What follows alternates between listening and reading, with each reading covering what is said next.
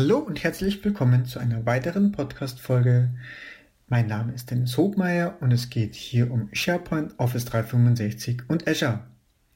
Heute habe ich etwas Allgemeines im Gepäck, was man sowohl bei SharePoint On-Premise um, ähm, direkt im Einfluss hat. Bei Office 365 ist das äh, als Software as a Service automatisch gehandelt.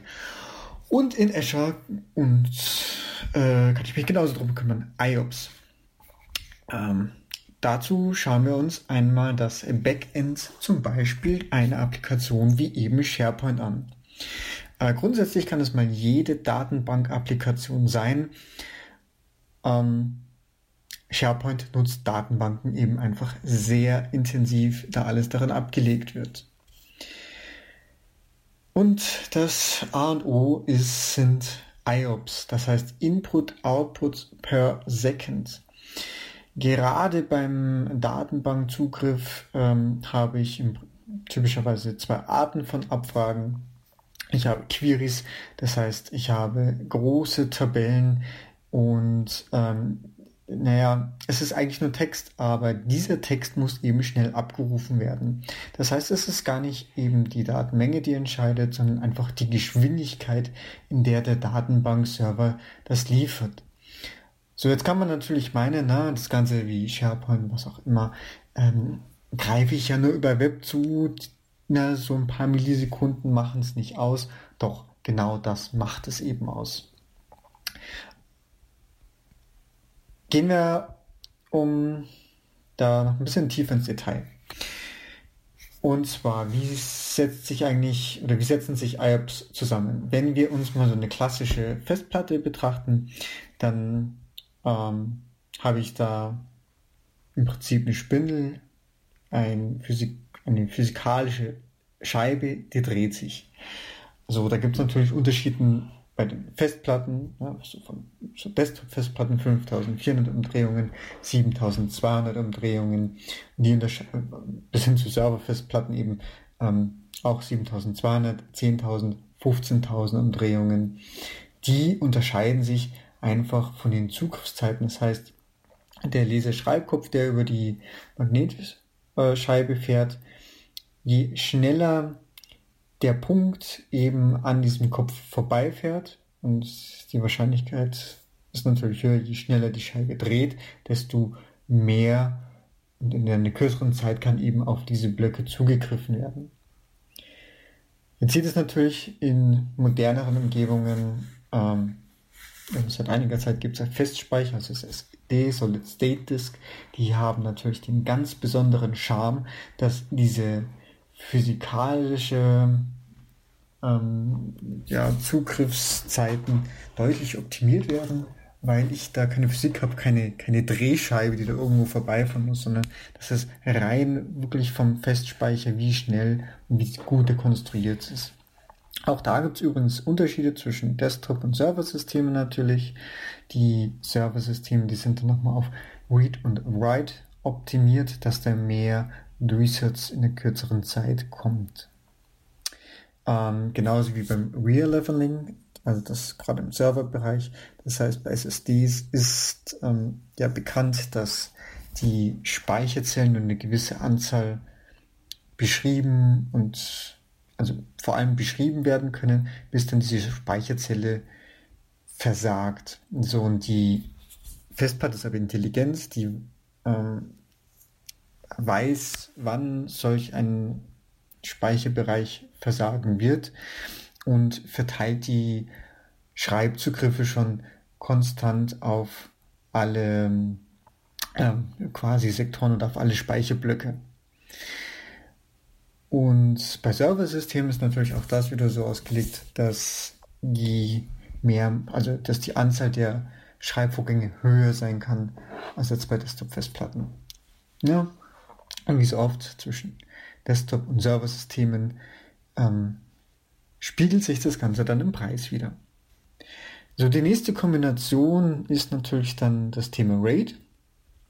Äh, ich kann also sowohl eine einzelne Festplatte, also es ist egal, ob das jetzt eine äh, physikalische, klassische Festplatte oder eine SSD ist, über einen RAID-Verbund zum einen skalieren Also zum Beispiel über einen RAID 0 wäre mal das Optimalste. Äh, da kann ich aus einer Festplatte mache ich zwei über ein Stripe die Daten auf beide gleichzeitig verteilt. Allerdings habe ich dann keine Ausfallsicherheit. Ähm, deshalb geht man da eher auf RAID 5 oder auf RAID 10. Also RAID 5 habe ich einen Klassiker, zum Beispiel aus drei Festplatten geht's los. Ähm, davon hat eine jeweils immer die Parität, eine kann ausfallen, zwei, ähm, mit zwei kann, kann das System weiterlaufen. Also und der Lesevorgang ist dann von dreien gleichzeitig. Nachteil bei RAID 5 ist zwar schnell im Lesen, aber langsamer im Schreiben. Optimum und äh, ja, das teuerste am allen ist RAID 10, weil ich da den äh, Speicherplatzverlust von 50% habe, weil ich einmal ein ähm, einmal die Daten spiegle und dann quasi noch per RAID 0 verteile. Das heißt, ich habe 50% Speicherverlust, aber es ist auch enorm schnell im Lesen als auch im Schreiben. Das war jetzt ein ganz, ganz kurzer Abriss über RAID. Ähm, ich denke mal, dass jeder, der in IT arbeitet, sollte das äh, als Grundlage haben. Jetzt aber zum Thema Datenbanken, wenn wir uns das da nochmal genauer anschauen. Wo packe ich denn am besten meine Datenbank drauf? So, und da gehen wir einfach nochmal am besten auf den SharePoint On-Premise. Ähm, ich gehe mal davon aus, dass auch der Datenbankserver sollte möglichst über viele ähm, Spindles, also über viele Festplatten oder über viele Loons ähm, verfügen. Das heißt, dass ich einfach schon mal auf Storage-Ebene möglichst viel Festplatten habe. Ähm, und damit einfach von den IOPS her schon mal skalieren kann. Da gibt es noch einen eigenen Kalkulator, den kann ich dann noch entsprechend verlinken. So, so als Faustformel sollte man sich merken. Ähm, es gibt die Komponenten Temp-Datenbank, was jetzt Microsoft SQL Server betrifft. Das sollte möglichst auf eine, auf eine Festplatte, auf einen eigenen RAID, auf einen eigenen Loon abgelegt werden und da sehr schreibintensiv unbedingt auf den RAID 10. Und bitte wirklich isolieren. Das zweite was unbedingt auf dem RAID 10 sein sollte, sind Logfiles. Also wir haben zum Beispiel die Logfiles der Content-Datenbanken und ähm, auch die der Search sind sehr intensiv, sollten unbedingt ebenfalls auf ein eigenes RAID 10. So, dann haben wir natürlich noch die Datenbank-Files an sich.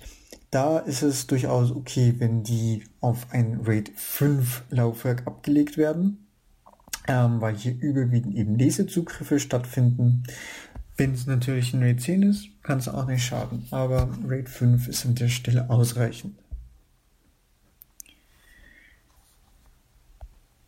So, wie so oft kommt eigentlich der Speicherplatz ganz automatisch. Ähm, wenn wir das, ich komme zum Beispiel gleich nochmal zurück.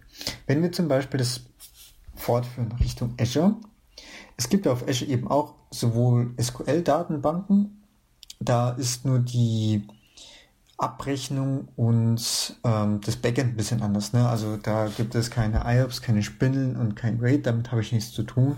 Ich habe Storage und im Prinzip gibt es eine eigene Skalierung, das nennt die DTU. Das ist ähm, eine Mischung zwischen, ja eigentlich allem, also CPU, Arbeitsspeicher und ähm, IOPS oder Abfragen. Und über diese DTUs wird dann entsprechend auch abgerechnet. Also je, ähm, je nachdem, wie viel Performance ich eben der Datenbank zur Verfügung stelle, je höher die DTUs, desto mehr muss ich dann dafür bezahlen. So, nachdem ich jetzt, ähm, gut, Beispiel SharePoint, Datenbanken auf SQL ist jetzt ein, Szenario, das wird äh, zum Beispiel nicht supported aber nehmen wir mal trotzdem eine andere Anwendung, wenn Sie mehrere Datenbanken haben und das aber möglichst, ich sage jetzt mal, preisgünstig, aber performant auf Azure betreiben wollen, dann gibt es noch etwas äh, sehr Attraktives, das nennt sich eine Elastic Database. Wenn Sie bisher, also nennen wir mal an, die Applikation besteht aus fünf Datenbanken. Alles sollen möglichst performant sein. Und ähm, die Applikation ja, oder klassisch würden Sie jeder Datenbank DTU von, nehmen wir mal, 100 zuweisen. So, dann hätten sie im Prinzip 500 DTUs und würden, müssten auf diese abrechnen. So, jetzt ist die Applikationscharakteristik vielleicht aber so gestrickt, dass nur eine Datenbank diese Leistung vielleicht gerade beansprucht. Also nicht alle Datenbanken gleichzeitig die Leistung beanspruchen. Also so, wie man es eigentlich früher so von einem Server kennt. Ich habe einen Server, dem gebe ich eine gewisse Performance-Charakteristik und der handelt halt einfach mehrere Datenbanken. Und dazu kann man Elastic Databases nutzen. Das heißt, dieser Elastic Database, das Prinzip dieser Datenbankserver, dieser Pool, den gebe ich eine gewisse Performance-Charakteristik. Da sage ich zum Beispiel, ich möchte, sagen wir mal, maximal 250 DTUs dort drin verwenden und ähm, alle Datenbanken, die da drinnen sind, die greifen sich dann dynamisch diese Performance. Also halt dann bis zum Maximum, wie in meinem Beispiel gerade 250. Noch ein anderes Beispiel aus der Datenbank-Ecke von Azure.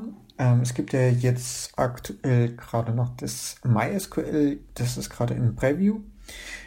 Ist natürlich sehr beliebt für ja, viele Website-Backend-Systeme oder für die Applikationen, die so aus der Linux-Ecke kommen.